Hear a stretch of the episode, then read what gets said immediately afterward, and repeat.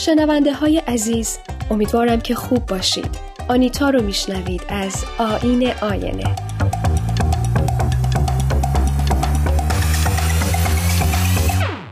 در قسمت 29 آین آینه هرچه به کلمات چنگ می‌زنم فایده ای حاصل نمیشه. نمی‌تونم تأسف خودم از مرگ ناگهانی هنرمند نازنین مملکتمون رو بیان کنم. داریوش مهرجوی عزیز قسم به خلوص هنر که تا همیشه یاد تو با ما و فرزندانمون باقی خواهد بود. پیشا پیش عذر من رو بپذیرید که شنوای تلخی ها و ناکامی ها در این قسمت از برنامه هستید. اگرچه همه می‌دونیم که با سختی همراه بودن حیات از مراتب رشد هر موجود زنده ایه و کارها نیکو شود اما به صبر.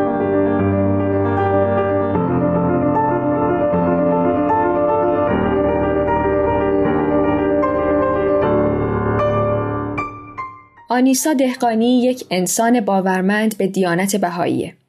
او در اصفهان به دنیا میاد و در همونجا هم زندگی می‌کنه.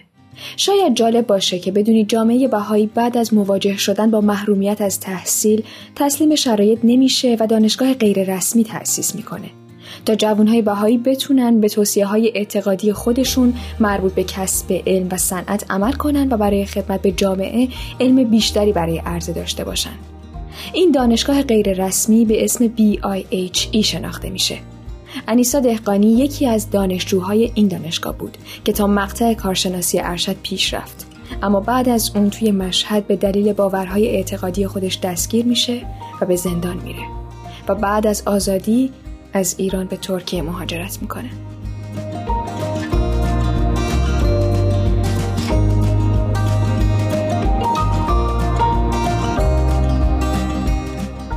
رومانی رو انتخاب کردیم به اسم قطار چهارشنبه ها که در سال 1402 شمسی توسط نشر ناکجا در پاریس به چاپ رسید.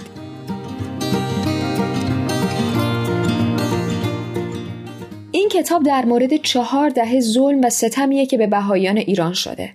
به گفته خود نویسنده این کتاب رنج زیسته خودم و تمام اقوام، دوستان، همکیشان و هموطنانم است.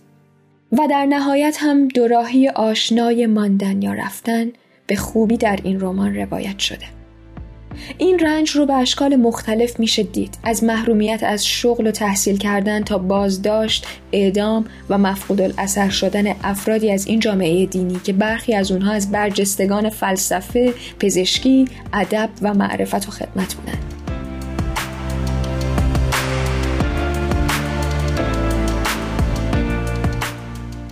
نطفه این کتاب از انفرادی زندان بسته میشه. اسم کتاب اشاره می‌کنه به قطاری که چهارشنبه ها از ایران به سمت ترکیه حرکت می‌کرده و اکثرا پناهجویانی درش بودن که برای همیشه از ایران می‌رفتن. اسم کتاب یادآور دغدغه اصلی جریان یعنی موضوع رفتن و موندن تو ایرانه و سطح عمیقتر بودن یا نبودن بر سر اعتقادات.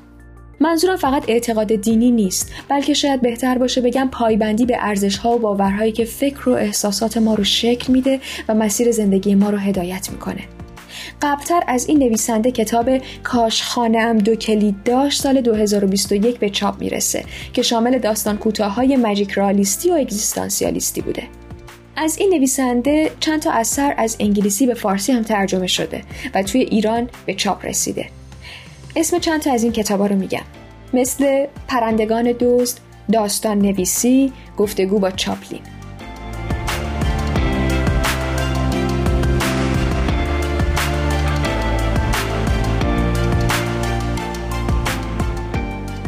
داستان رومانی که انتخاب کردم راجع به یک خانواده بهایی و اون چیزی که بر سرش اومده تو تمام این سالها از 57 تا همین امروز. توی این داستان تأثیر تعصب رو روی افراد و رفتارها و انتخاباشون به خوبی می‌تونید ببینید. از قربانی تعصب گرفته تا اعمال کننده تعصب و کسانی که در این بین هستن و تأثیری که بر اونها گذاشته میشه رو می‌بینید. کار خوبی که نویسنده می‌کنه اینه که سعی می‌کنه بیطرف بودن خودش رو توی توصیف شخصیت ها حفظ بکنه و فکر و تحلیل رو به عهده خود مخاطب بذاره و به قول معروف می‌ذاره خودمون کلاهمون رو قاضی کنیم. شخصیت دختری که توی رمان هست از طرفی عاشق دلباخته معشوقش و از طرفی مهر به وطن و بودن در ایران داره. پدرش که سالها سختی کشیده و حاضر نشده به خاطر منفعت شخصی خودش و خانوادش دروغ بگه و از آین بهایی برگرده فکر می‌کنه که دختر قرار میراثدار این استقامت باشه و توی ایران بمونه. دختر اما نه به دلیل اعتقادات مذهبی بلکه برای دفاع از حقیقت آزادی دلش می‌خواد که توی ایران بمونه. برای او وطن و عشق برابره. و البته وقتی رمان رو بخونید متوجه میشید که انتخاب او کاملا از سر عشق نه تعصب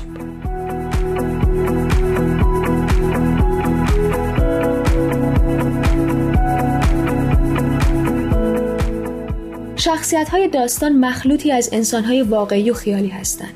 پدر خانواده در آغاز انقلاب دستگیر میشه.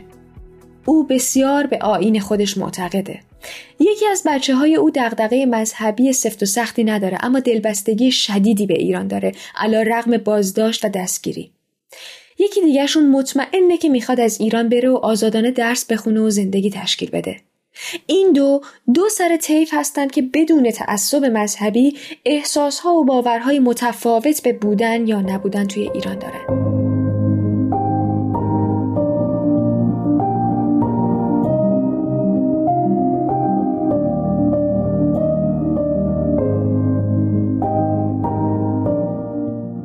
می‌خوام قسمتی از کتاب رو براتون بخونم. آقای فردوسیان سکوت کرد. درد می‌کشید.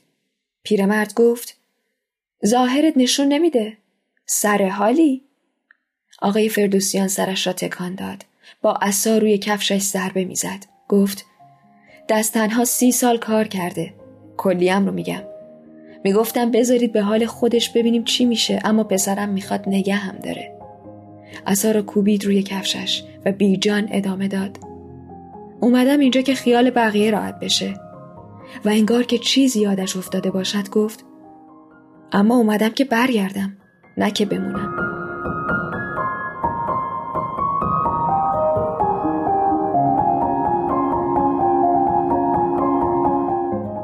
این اثر روایتگر بخشی از تاریخ معاصر این سرزمینه.